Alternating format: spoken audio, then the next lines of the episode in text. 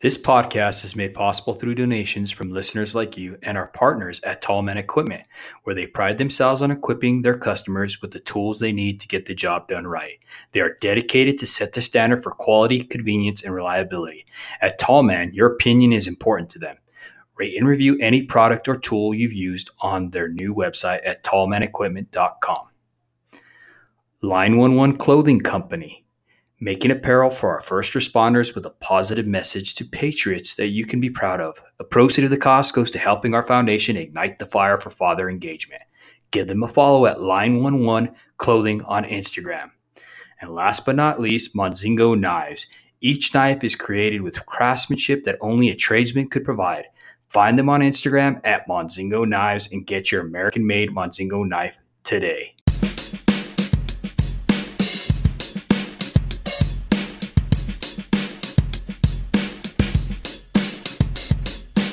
Hello and welcome to the Show Up Dad. This podcast is created for hardworking fathers. At the Show Up Dad, we recognize that fathers providing for the children is certainly important. But when men truly understand their unique role and gain the knowledge and skills to be great fathers, they can transform and impact future generations.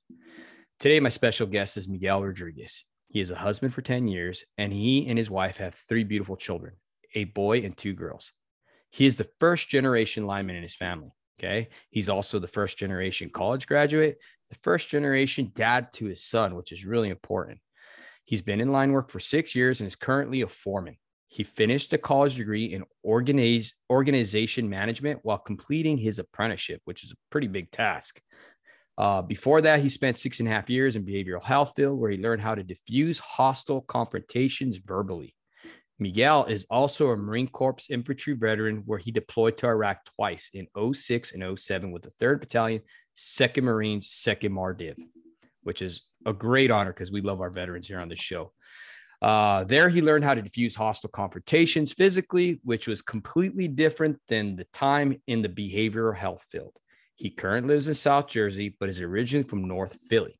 He grew up in Kensington and moved to Jersey almost two years ago as line work opened up that opportunity. Welcome to the show, brother. Hey, hey, David. Thank you. Thank. I appreciate uh, you having me here, man. This is a blessing. Thank you so much. Absolutely. Like always, brother. I just want you to just tell us a little bit about your childhood, if you don't mind.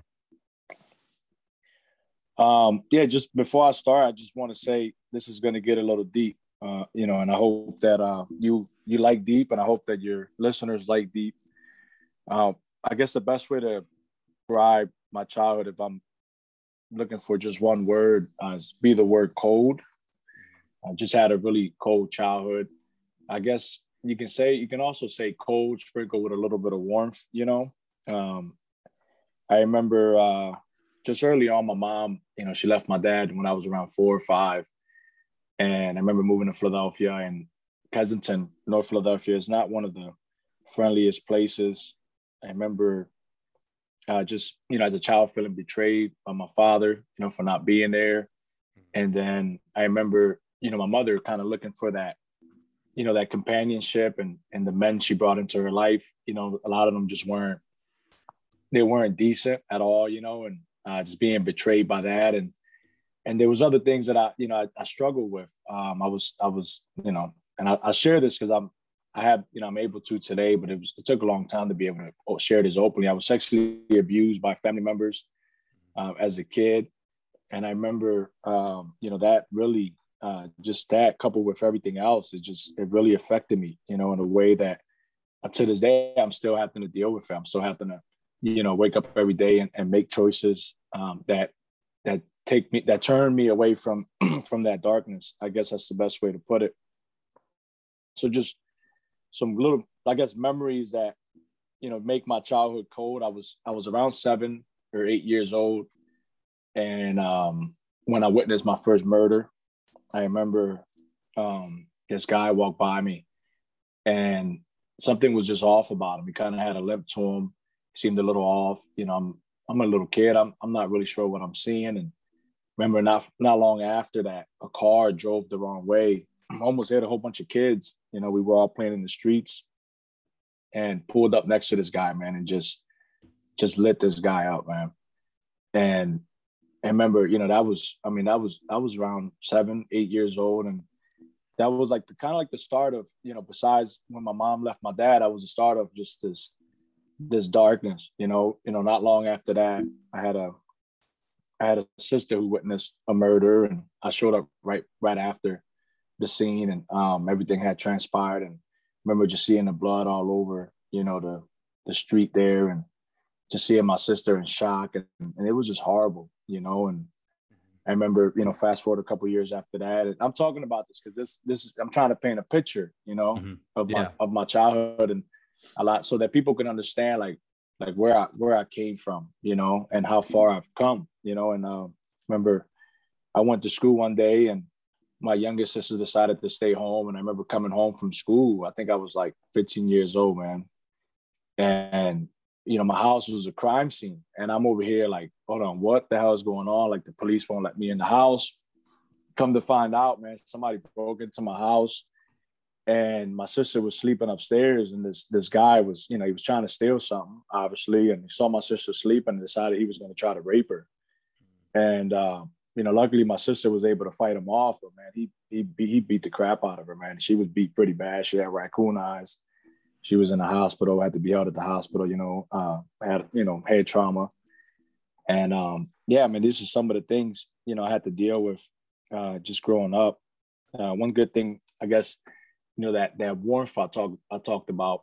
My friends growing up, they were all kind of in the same the same boat. You know, they were, um, I guess, product of single mothers, right? They they never their dads weren't in their lives, and so we all kind of stuck together right we we you know we got into fights together we had each other's backs together none of us had dads and so we tried to be there for each other as best we could um, you know we we try to hang on i guess as long as we could to a lot of a lot of the guys made it as far as like nine or 10th grade in high school and a lot of them started to drop out you know a lot of them started to turn to drugs selling drugs uh, doing drugs and just giving into that that lifestyle you know that was very that was prevalent in, in my neighborhood growing up. I remember, you know, growing up and and just with with all this, I don't know, just this this this weight that I kept I was carrying as a child. I remember thinking to myself like, I need to I need to find an escape. I need to find a way to get out of this place, you know. And I remember I came up with a plan, and my plan was, at all costs, I, I could not get a felony, you know. And um, I mean, I got arrested. I had a misdemeanor and stuff like that, but I could not get a felony because my plan was that I, once I graduated high school, I was going to join the Marine Corps and I was going to get as far away from, you know, that that neighborhood as far as as, as far away as I could. And it was so interesting because my, my plan sort of backfired because uh, I, I joined the Marine Corps a month after I graduated high school and I went from a, a, bad place and I ended up going to a worse place. Uh, wound up going traveling 3,000 miles and fighting in the war in Iraq. Wow. And uh, yeah, it was crazy. You know, I, I, already had all these issues. I already had all these problems, and and I didn't really understand. I didn't understand it. You know, and I come back from war, mm-hmm. and I, I, think I think I'm all right, and I'm and I'm not. You know, and then I go back to war again. You know, and I think I'm all right, and obviously I'm not. And it's it's just pretty cool to the you know just that picture that it paints and and you know where I'm at today. Um, and uh, I guess and I'll just say briefly here. We can get into more details later, you know. But um, it was Jesus Christ who who definitely uh, was the one that stepped into my life and and um, helped me and directed me and got me on the path that I am today. So yeah, so that's my childhood, man. It was like I said, it was, it was dark. Uh, it was cold uh, with a look with a sprinkle with a little bit of warmth. Uh, I guess mm-hmm. you know one thing, and I have to give credit to my mom. You know, um, she was she's always been a hard worker. Always been a hard worker. I definitely got my hard work ethic from my mom. She was a single parent, and so she was you know she was gone a lot. She was always working. I remember there was a time in Philly where uh, the SEPTA, which is the the, the bus services, you know, the, and the train services, they went on strike for like three or four months and my mother had to walk five miles to work and five miles home every day. Wow. And she she did that for like three months straight, man. And and it was a part of it was in the in the, in the wintertime, you know. And I remember mm-hmm. looking back at that time, you know, as a kid, I didn't really understand it, you know. But I look back as a, as an adult, and I'm like, wow, yeah, my mom, you know, she she really did her thing, you know. And you know, she she made a lot of mistakes along the way, but she also you know she instilled in, in, in me and my siblings you know things like that like just hey perseverance right hard work um, you got to push to do whatever you know so but yeah man that's that's uh, a little bit of my childhood it's amazing to see the level of sacrifice that parents will go through the level of uh, discomfort that we will go through to provide for our children right? Oh yeah. And uh, man that's just pretty awesome to see that your mom was capable to do that for you guys to walk five miles one way you know just to to make sure you guys are okay to to provide for you. I mean that was never something that should have been put on her shoulders right because mm-hmm. we all know that it's the man who needs to provide um you know and, that, and at the risk of sounding sexist or anything like that you know we have we have a duty as fathers you know, and that's to provide, protect, and and provide that covering for our families. Um, it's interesting to see how, with the father gone in your household, the how that protection was gone. Oh yeah, you know, and, and I've seen that in other people who their fathers are gone and stuff like that. You know, um, I had a past guest on here, Hassan, how he talked about, you know, once again, inner city and um, his father was gone as well. And his mom was looking for a mentor for them and she kind of pushed him to this priest right? Well this priest took him under him and his brother underneath his wing and molested them.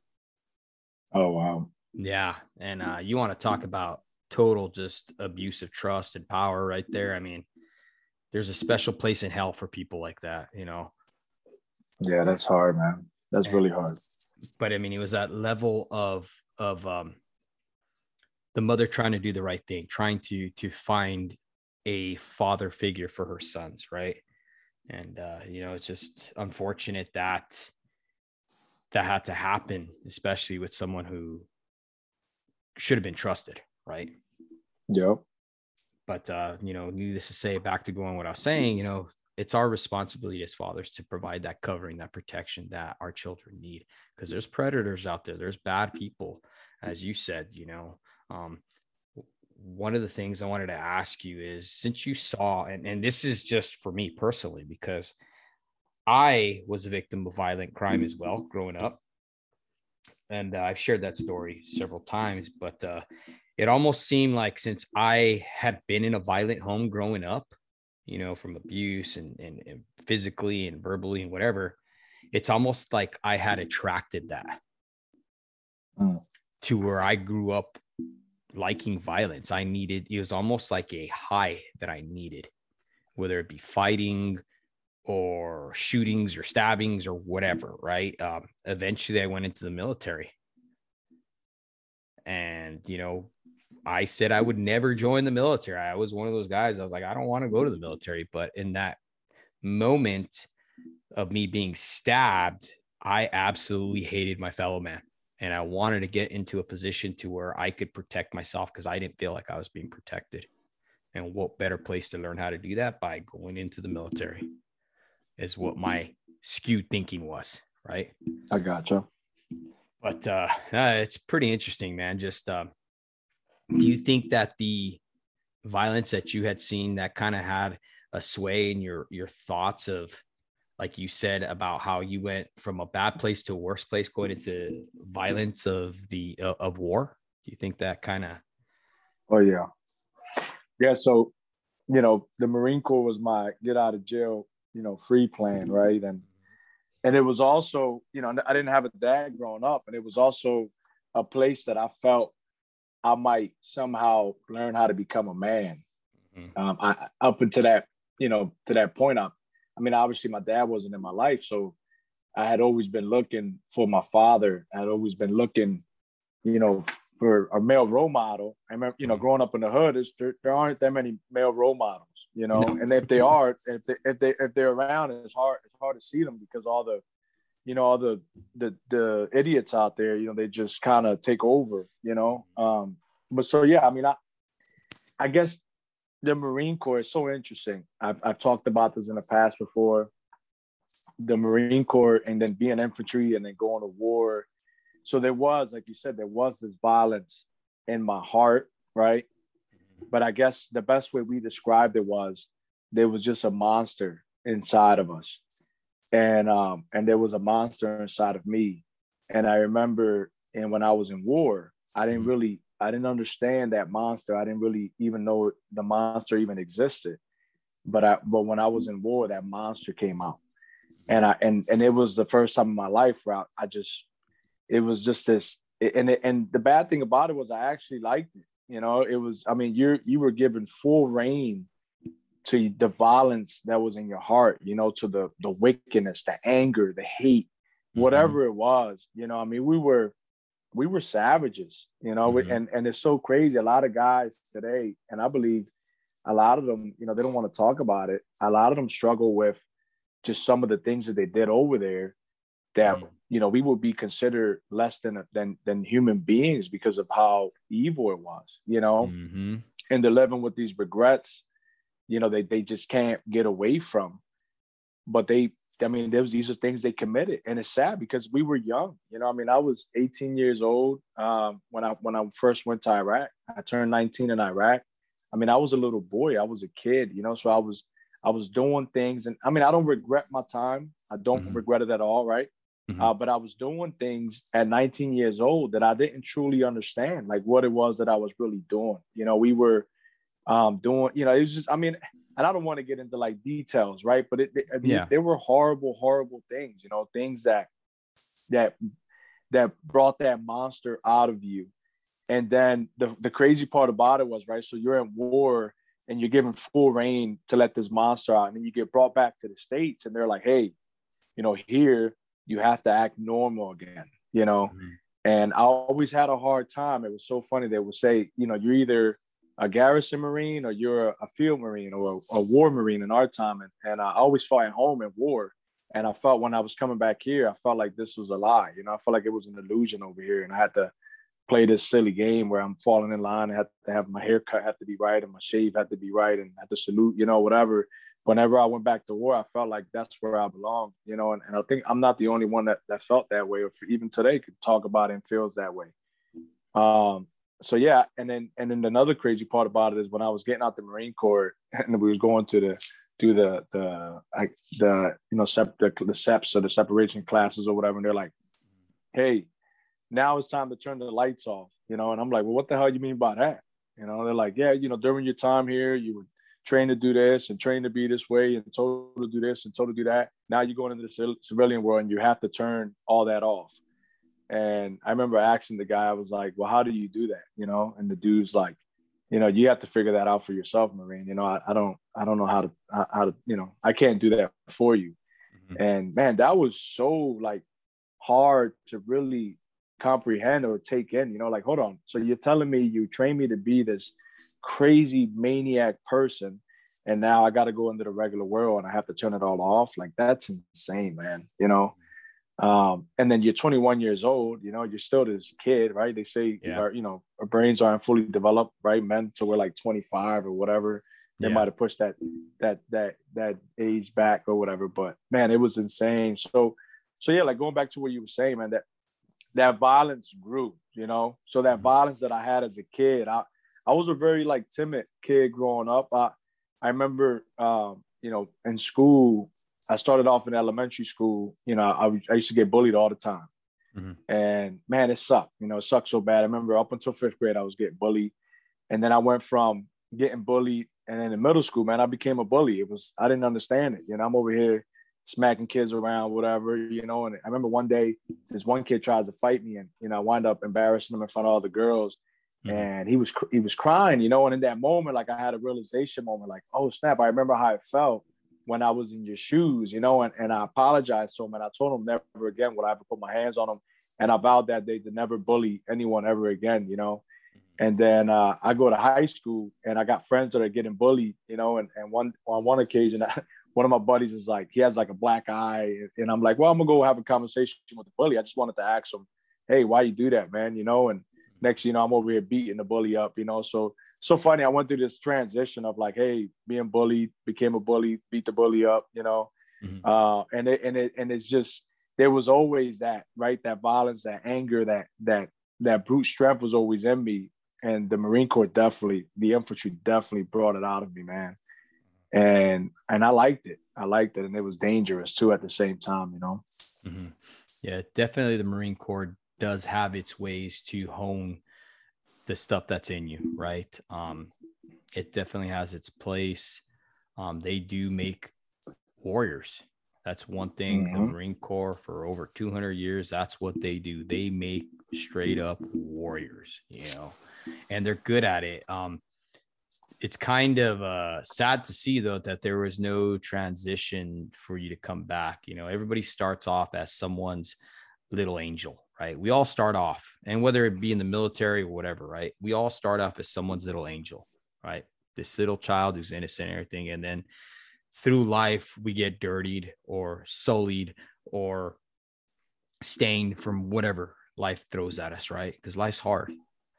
And we mm-hmm. transition from this angel, this beautiful little angel that was someone's child, into this other thing, this dark thing that you talked about, right? And we get to this point where we're either going to be the victor or the victim and yeah, that's no. what we got to choose you know and that's life you know are you going to be the victor or are you going to be the victim and sometimes the choices we make aren't the greatest you know and it's sad it's sad i mean our our penal system is filled with guys who made the wrong choice you know guys that you know man for lack of better words I, I i mean i have friends who came into the line trade and they had spent 14 15 years in prison right? Wow. And no one else gave them a chance at all. And in the line trade, right? Being a, a tramp lineman, now they're able to provide for their family. They didn't have to go back to a life of crime because why? Now they're making good money, a solid career where they can provide the things that they never had to their families. And that's, you know, just touching back on, you know, just being blessed and, and operating from a state of gratitude, man, the line trade has been such a blessing, especially for guys like that, you know what I mean, who had made wrong decisions. I mean, myself, I mean, I went to jail when I got out of the military. Right, I went from getting right out of the military to going right to jail, going to Arizona on probation. I mean, I spent six months oh, in wow. jail, dude. I got in a fight with a cop, right, and uh, didn't know he was a cop. Told me I was going to yeah, get you... off. spending six you months there. Yeah, I lost that, that fight. fight. Sure. but I mean, that followed me. I mean, I, I, I had a degree. I went to school and I got out of the military. I I I remember praying every night, man. I'm like, man, I'm applying for this job, you know, to do IT work, and now I'm going to lose my job because I have to put down that I had a felony. Right. Mm over some stupid mistake I made as a child. I was literally, I was as a child, I was 23 years old at the time. You know what I mean? 22, 23, you're still a child, you know? And uh, yeah. So I decided to make the transition into line work as well. You know, my whole family are linemen too. So that was, that was a, an extra bonus there. But I mean, you know, it was a place where we can come as men because we're all alpha men and utilize our skills. You know what I mean? Utilize that drive that we have to be able to get a job accomplished because no matter where you go in the country, all linemen are the same. You give us a job, we're going to make it happen. Right. I mean, you oh, have yeah. a few bad apples and stuff like that who are labor favorites. Yeah. I mean, we know? may not all be, we may not all be good looking, right? But we definitely mm-hmm. are the same in that sense. yeah, exactly. Right. but uh, no, it's pretty awesome to see your transition and stuff and going through the military and, uh, you know, just I just want to thank you for your service, brother. Honestly. Yeah, I, you're welcome, man. You know, uh, it's always good to have you guys come on here and, and talk and stuff. You know, I want to be able to transition now. How did you come into the trade, brother? If you don't mind me asking. Yeah, so this is this is a fun story. I know uh, it really is. It's so you know, me and my wife. So real quick, because I kind of had to get the, a little backstory, right? In 2010, I got out the military in 2009, and that whole year and some change, I mean, I was a wreck. I was back in North Philly, and I was worse, right? I was this crazy maniac dude. I was driving around with my shotgun like loaded in my back seat, like mm-hmm. brass knuckles, like just ready for whatever. I remember one night, some like guy showed me his little gun in the Chinese restaurant, you know, and I don't know if you know anything. In Philly, all the Chinese restaurants, they all have like uh, bulletproof glass or whatever, so you can only like order from like a little window, you know. Oh yeah, yeah. So this, so this guy's like waiting. He says something funny to me, and I'm like, "What you saying, bro?" You know, and he's like, shows me his little gun. I go in the car and I go get my shotgun. You know, my buddy's like, "What are you doing, man? Where you going?" You know, and I'm like, I'm like, I'm gonna go show this guy my gun. You know, he's, he's showing me his little gun. I'm gonna show him what a real gun looks like. You know, and he's like, "No, man, stop! Come on, man, let's get out of here." And he talked me out of that. You know, who, knows what would have happened in that Chinese restaurant? You know, and uh, but that was like kind of my, where I was and where I was headed. And then September 2010, I remember the night prior, man, I was drunk, I was high, I was just you know wild, and this there was this this girl my buddy was dating. I, I you know we wound up sleeping over at her place, and I wake up the next day, and her mom had come home from church. I guess she came home to bring her son, and her mom is like, uh, well, the, the son, right? He's like, and I was, you know, I was up to no good. I, you know, some things happened in that kid's room. I, you know, I can't really talk about right now, right? Mm-hmm. And um, and the, the mom, this kid is like, hey man, I want to take you out to my room. You know, I, I want you to, to, see my room. And I'm like, kid, I don't even know you. Like, you know, no, nah, that's I feel uncomfortable. And he's like, no, man, come on. And I was like, all right, whatever. So I go, I follow this kid. He wants to show me his toys. And man, the grandma trash me in his room and starts talking about Jesus Christ. And I remember, I'm like, man, this lady has got to be out of her mind, man. She's just like talking about Jesus. Like, I'm hungover. Like, what do you want? You know? And mm-hmm. she asked me two questions, man. The first one, she goes, hey, um, do you read the Bible?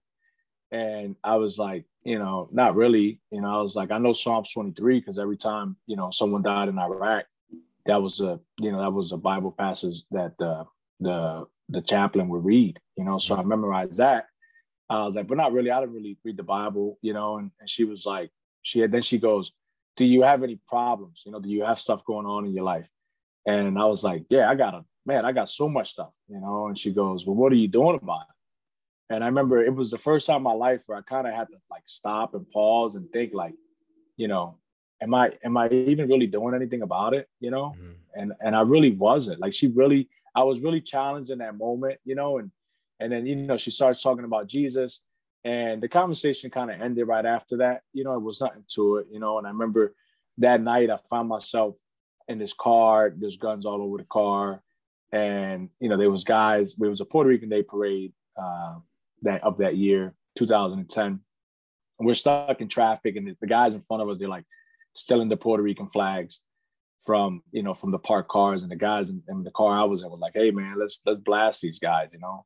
Mm-hmm. And I remember I'm in the car, like, hold on, what? You know, they're like, yeah, we're gonna shoot these fools, you know, whatever. And I'm like, for what? You know, they're like, because they're stealing the Puerto Rican flags.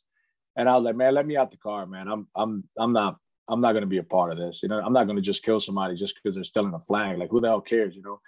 And I remember the one guy like walked up to me afterwards and was like, look, man, if you're going to be a part of this, you're either going to be in or you're going to get yourself killed, you know? And, and it was like a real, like it was another realization moment, right? So that lady, it was a realization moment. And then that was a realization moment. I realized like I had been playing around with these guys that were gangsters, right? Yeah. But I hadn't really fully committed my, myself to that life. And I remember two days later, I was laying in my bed, man, and I'm just bawling. I'm crying. I'm not really sure like where I'm going, what I'm doing in my life. And I remember that lady was talking about Jesus. And so I was like, you know what? If this Jesus is real, man, I'm, I'm gonna just cry out to him. And I did. I cried out to Jesus. And I, you know, I didn't really like say, I guess, you know, what like everybody usually says. All I said to Jesus was this. I said, Jesus, if you help me, you know, if you save me, I guess, right?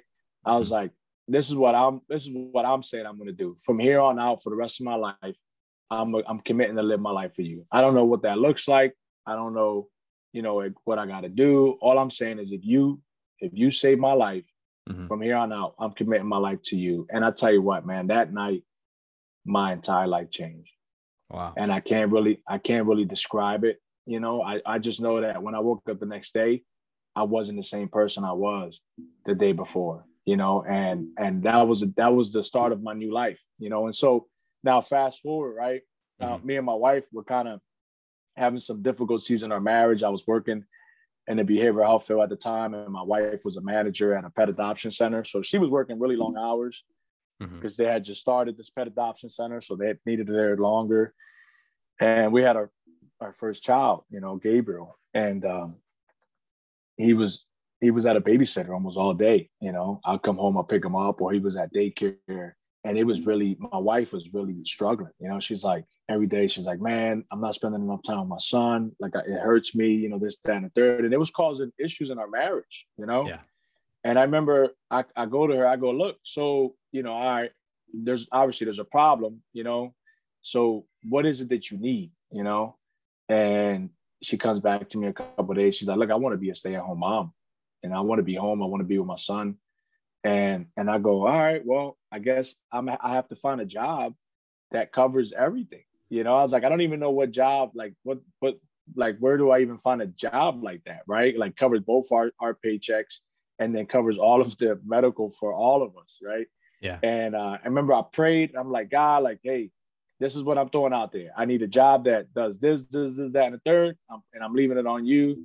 And man, then I got to work, man. I started applying and interviewing with so many different companies and spots and places. And I remember going into interviews and I felt like I was like practicing. You know, I was like, I'm gonna go in here and I'm gonna practice with this and I'm gonna go and then use that interview to go over here and then hopefully I land this job and whatever. Like it wasn't work, really working out anywhere I was going. And I wound up interviewing for some kind of like uh it was a position in the safety part, department of a, a big contractor out, out, out here in um, in Pennsylvania.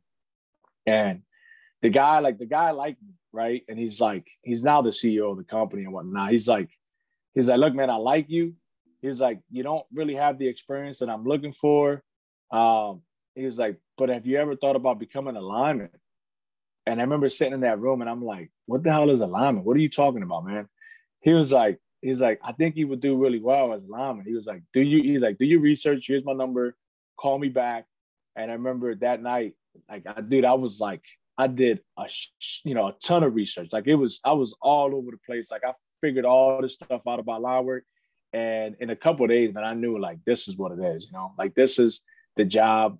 Uh, this is what God has let me. I called this guy up and he helped me through the whole process, man. And I think it was like six months later, I was already in the apprenticeship. Mm-hmm. And uh and and that so you know, I was in the apprenticeship, it was like June. And then by December of that year, my wife was a stay-at-home mom. Wow. Yeah.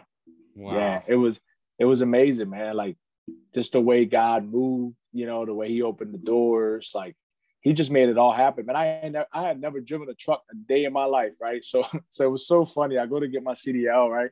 Mm-hmm. I got a CDLA and uh, I get my permit and I go through the hall to, to this third party, you know, guy. And I failed the test the first time, right? But I, mm-hmm. I saw that they left the keys in the truck. So I showed up on a Saturday and and the, the you know, it was still like the little testing center. So I man, I, I'm, I was there like four or five hours just like doing the test by myself, you know, so I could pass it or whatever. Yeah. The, the little backing up portion and all that. So I come that following Monday and the guy's like, man, you're like, you botched the, the last test. I wasn't expecting to see you for a couple of months.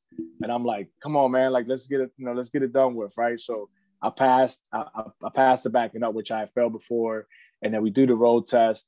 And, and this guy's like, he's like, look, I'm gonna tell you right now, man. He was like, you're probably gonna kill somebody someday.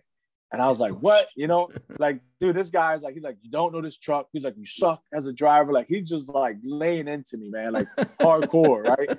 Yeah. And I'm thinking, of, and I'm thinking to myself, like, man, this is terrible. Like, I'm filling this test again. I'm gonna have to pay, you know, 175 dollars or whatever it was. Yep. And then at the end, at the end of it, he goes, he goes, and by the way, man, you passed the test. I was like, what? You know, he was like, yeah, yeah, man, you passed. Congratulations. I was like, oh my goodness. But he was like, but then he was like, but I still think you're gonna kill somebody. So you better learn how to drive. I was like, man, you're wild, you know, and uh it was just it was awesome, you know what I mean? And um, but then you know, here I was, my wife, you know, less than six months later, she was a stay-at-home mom, and she's been a stay-at-home mom ever since, you know. Mm-hmm. And uh, it's just been a blessing. It's been a blessing on our family. Obviously, you know, a lot of things to overcome. But that's that's how I ended up in line work, man. It was it was uh it was a prayer, uh, hard work, mm-hmm. and um and just you know and then just just good people, you know, that God put in my life. You know what I'm saying? Mm-hmm, mm-hmm. And that's that's the cool thing about this trade is that you're going to run into people who want to help you out. You know, I think that's one of the big things that people fail to recognize is linemen want to help people. That's our job. You know, that's what we're called to do. You know, what do we do when we go put on the lights? We're helping people. We're restoring hope. You know, and uh, if you give a lineman an opportunity, he's going to want to help you. You know, just don't waste our time. you know, yeah, no, and, uh, that that that's awesome to see that, man. You know, because there's so many stories out there. I, I know countless guys where they were no one wanted to give them a handout. You know what I mean? But they're willing to give them a hand up. You know, and be like, hey, man, I think you can really do this. You know, this is a trade. Maybe you'd like look into it. You know, and. Mm-hmm give you the opportunity and then at the end of the day it's up to you whether you're going to squander that opportunity or not you know exactly and that's you know it's, it's interesting you say that because that's one of the things i definitely remember you know it wasn't it wasn't handed to me you know what i mean like it wasn't just hey here you go here's a you know here's a, a free check or whatever right i had to work my butt off to get mm-hmm. in here you know and, and then coming from where i came from you know i got people like hey i want to get in and i'm like hey you want to get in, like do this, is that, and the third, and they call me, you know, and they never call me. Why? Because they they're not willing to put in the work. So I'm not gonna waste my time on you if you're not willing to put in the work, put in the time. You know what I'm saying? Mm-hmm. Absolutely, brother. Um, so Miguel, I wanted to transition to this topic. Okay. Um, it says here that you went to school, right? And you worked with behavior health and and stuff like that, right? Um, learning how to diffuse confrontations, both uh, physically oh, yeah. and stuff like that. Um, behavioral health field. Um, can you share a little bit about that? Um, I wanted to transition to this topic because I want to have you talk to us about diffusing hostile situations in life, right? Whether it be at work, with our spouse, with our children, you know, and just kind of give our audience some suggestions, you know what I mean, and how to deal with hostile environments, if you don't mind. Yeah, no doubt, man. So, obviously, a little bit of background. My time in the Marine Corps, I was infantry. And so everything revolved around, you know, hands on, just destroying whatever, right? I was, yeah. I was, I mean, I was trained to be a killer. That was what was ingrained into my mind, you know. And then the funny thing was, you know, and, and this is why I'm I'm very adamant in saying that God has a, a, interesting, a great sense of humor, I guess, right? So he puts me in a behavioral health field. The job uh, was a job that involved diffusing hostile confrontations, but they mm-hmm. were hand it was hands off. I remember they told me like from the very beginning, like, hey, we're gonna give you this job, but if you put your hands on somebody being a Marine, we're gonna fire you. Like you're not gonna last here, you know.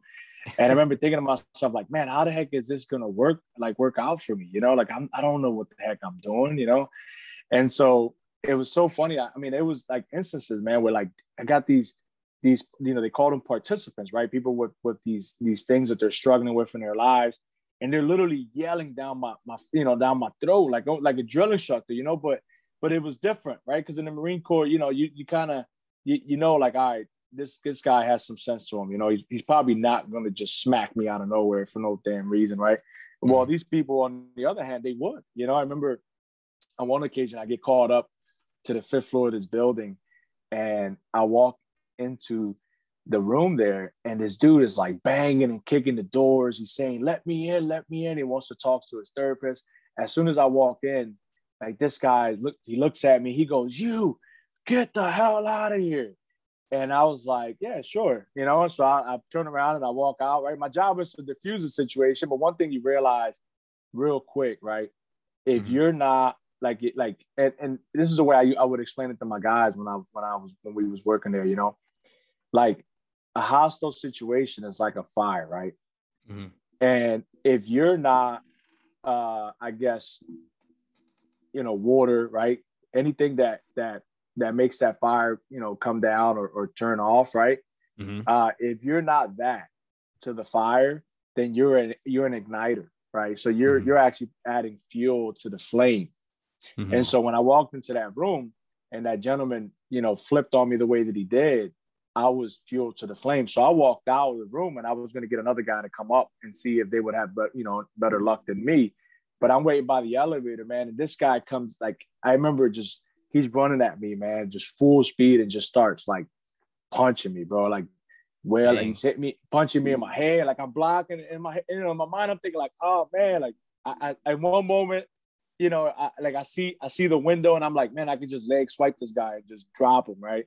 Yeah. Uh, but then I was like, oh, I'm gonna get fired. Like that's not gonna work out, you know. so I was like, I, I really need to make this money, right? I, I, need to provide for my family. And so I waited just a little longer, and finally, like grabs, he grabs my collar, and I was able to at least grab his hands and push him up on the wall and pin him to the wall. Like I didn't, you know, I didn't hurt him. I didn't do anything to him. I just held him there long enough, and he calmed down. And man, he turned into like this little kid, man. He was so docile afterwards and he goes, "Hey man, you broke my watch," you know, and I'm like, "Hey man, you punched me like eight or nine times," you know what I mean? And and he just he like walks off like nothing. And the funny thing was, I never had an issue with that guy ever again after that. Every time he saw me, it was not but respect for me, you know.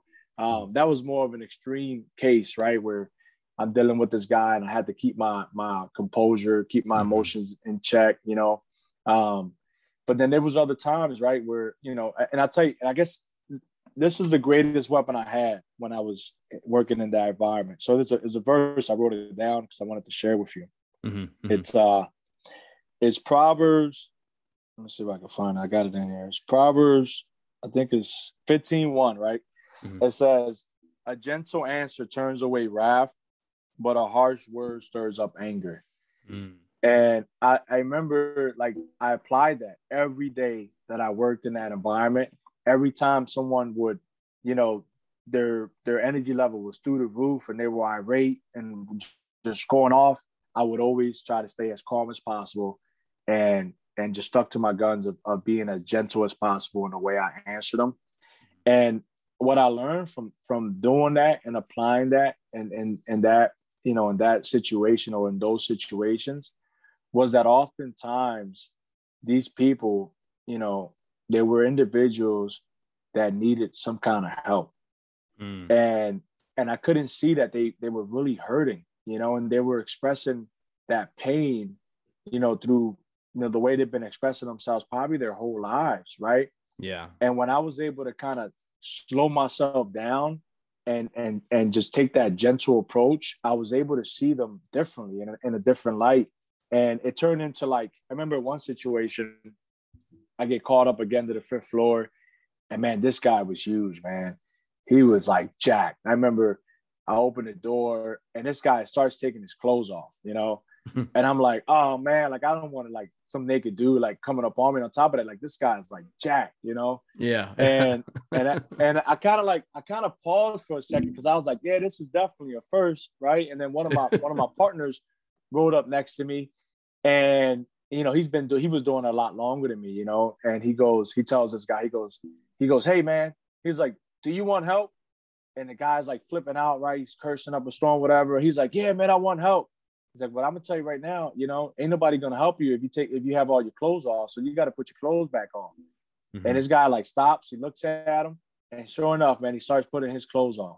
Right, he starts putting all his clothes on, and I'm looking like, hold on, what? Like, what the hell is going on here, right? And the guy's still flipping out, whatever, right? You know, he's scary, scary dude. And this guy's like, hey man, he's like, you want help for real, right? He's like, yeah. He's like, well, ain't nobody gonna talk to you if you can't calm down, you know? And sure enough, man, this guy calmed down and, and he was able to get some help that day. And so, you know, these are situations where like we're not experienced, right? We see people acting like that or going off or whatever, and automatically like we're afraid. We're like, oh my goodness, what's going on here? You know?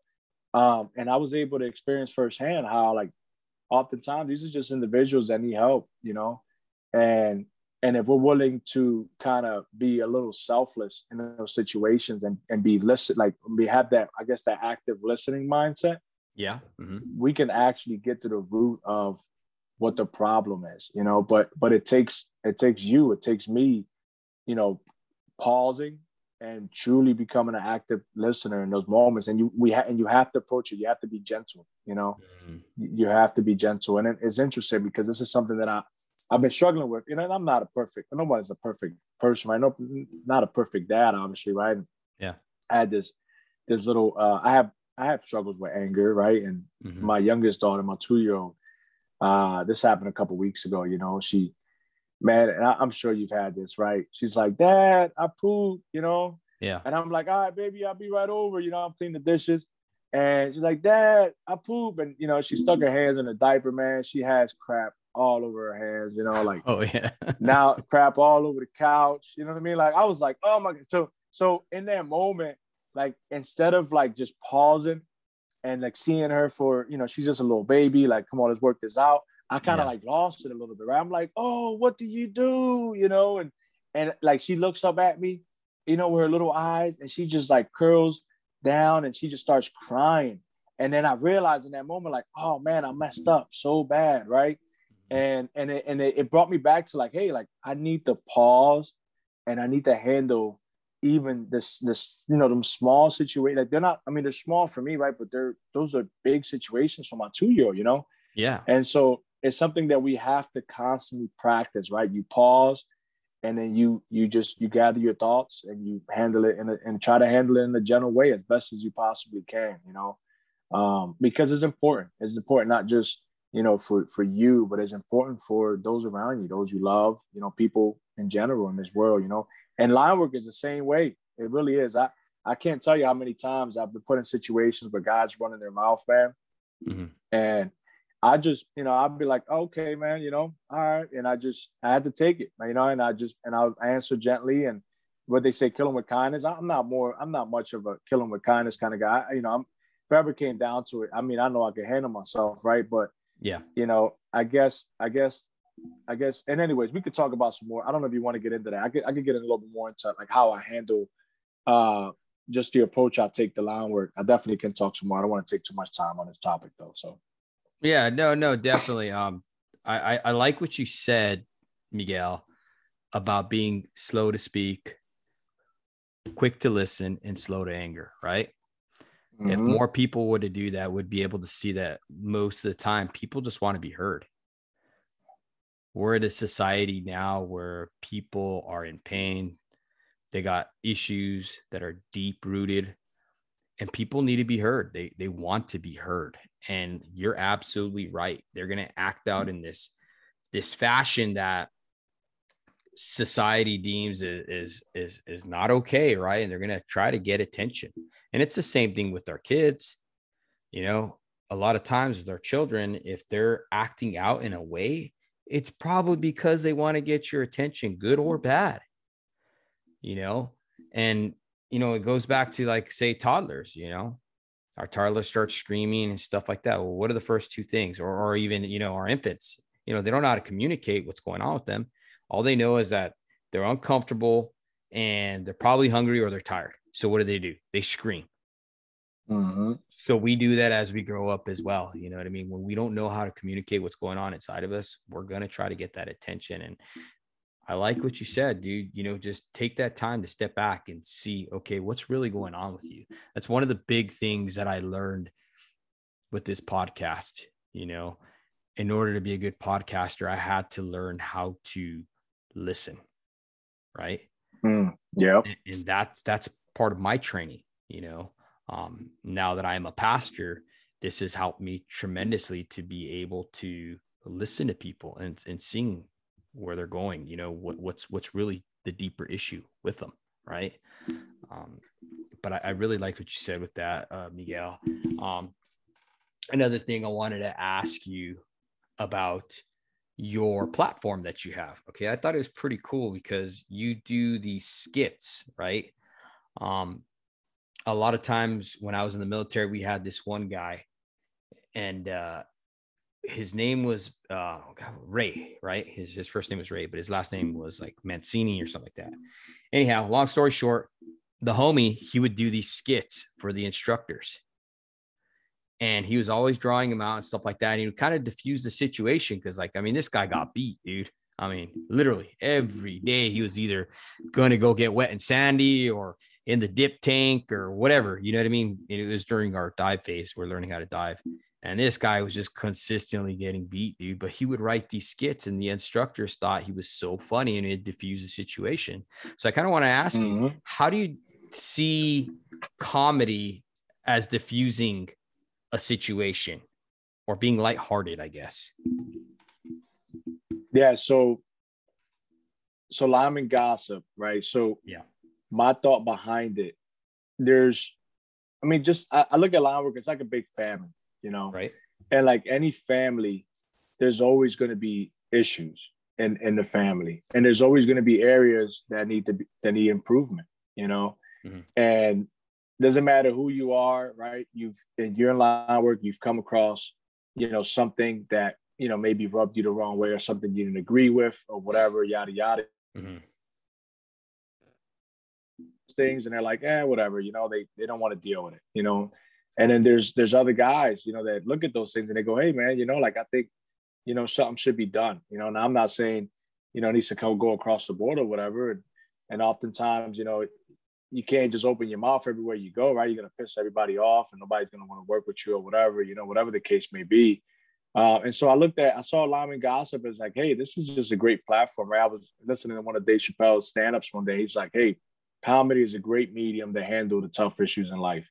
Mm. And I was like, well, that's what I'm gonna do. You know, if, if there's tough issues that I see, you know, I, one of my posts was about, you know, line women, right? So I, I, I reached out to my local and I was like, hey, you know, the business manager, I'm like, hey, man, you know, um, I would like to know like what's the percentages of you know whites and minorities, and break the minorities down, you know, to blacks, Hispanics, you know, other women, whatever, right?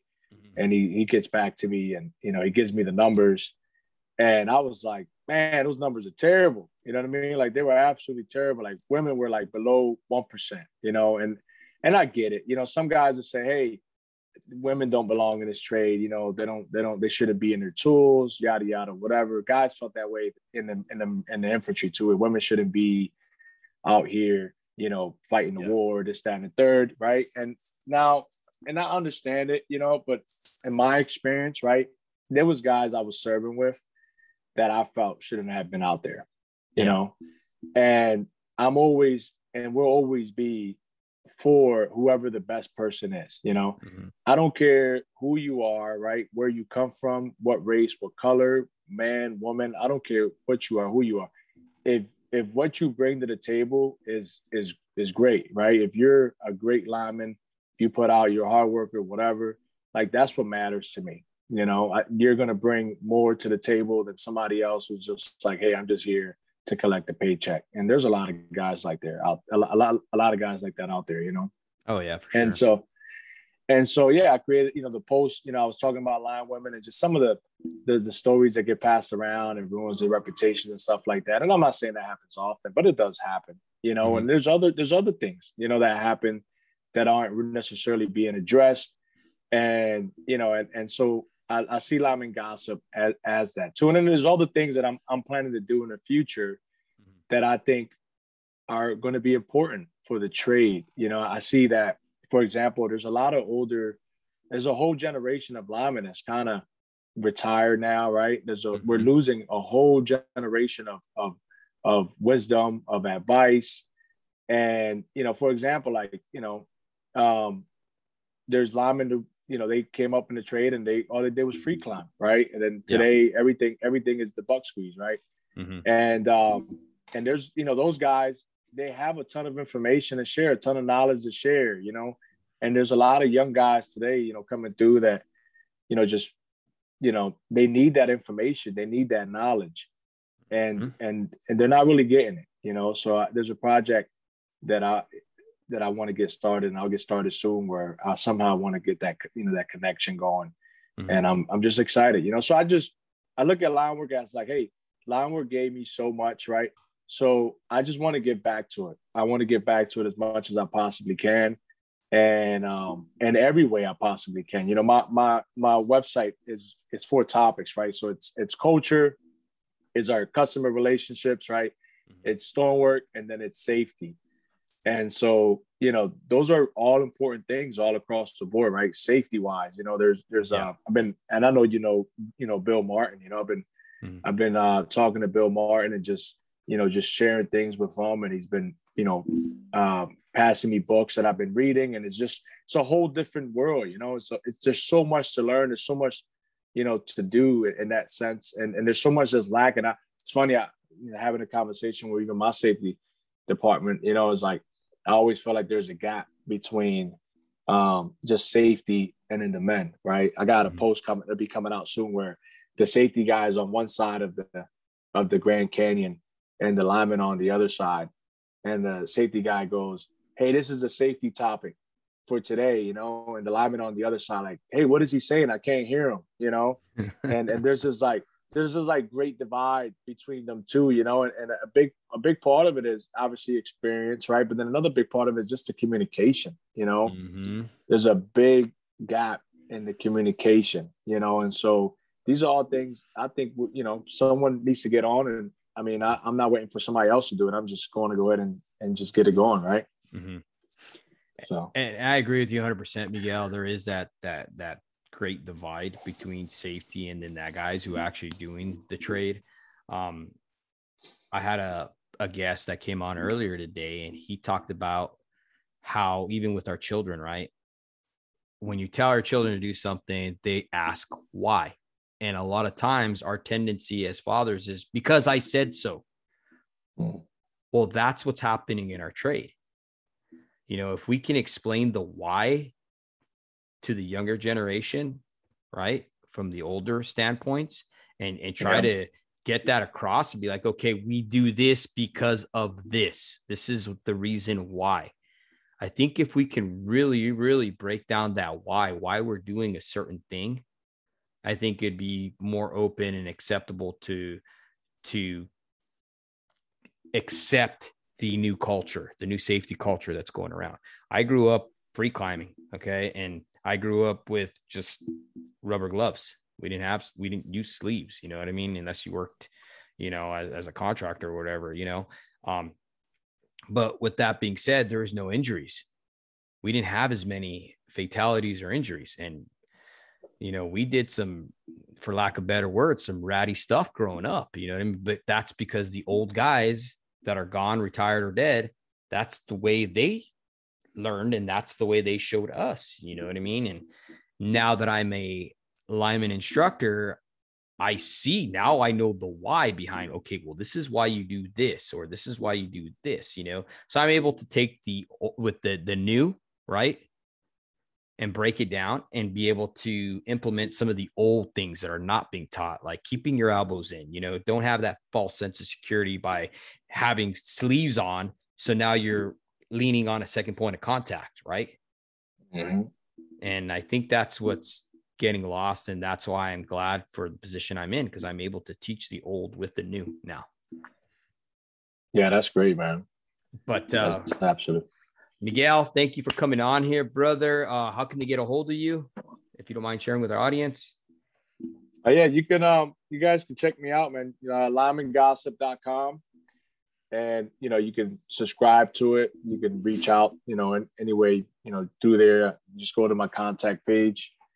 Um, that's I guess that's the best way to, to get a hold of me. I guess my website, I mean, my email as well is uh, journeyman linesman at gmail.com if you ever just want to shoot me an email, um, talk about whatever, you know, I'm I'm always open uh, to talk about anything. I really am. Anything you might have heard today. You know, I've been through a lot in my life, uh, and I've I've seen a lot of triumph as well. You know, so reach out to me.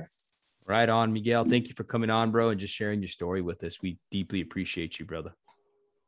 Thank you so much for having me, David. Absolutely.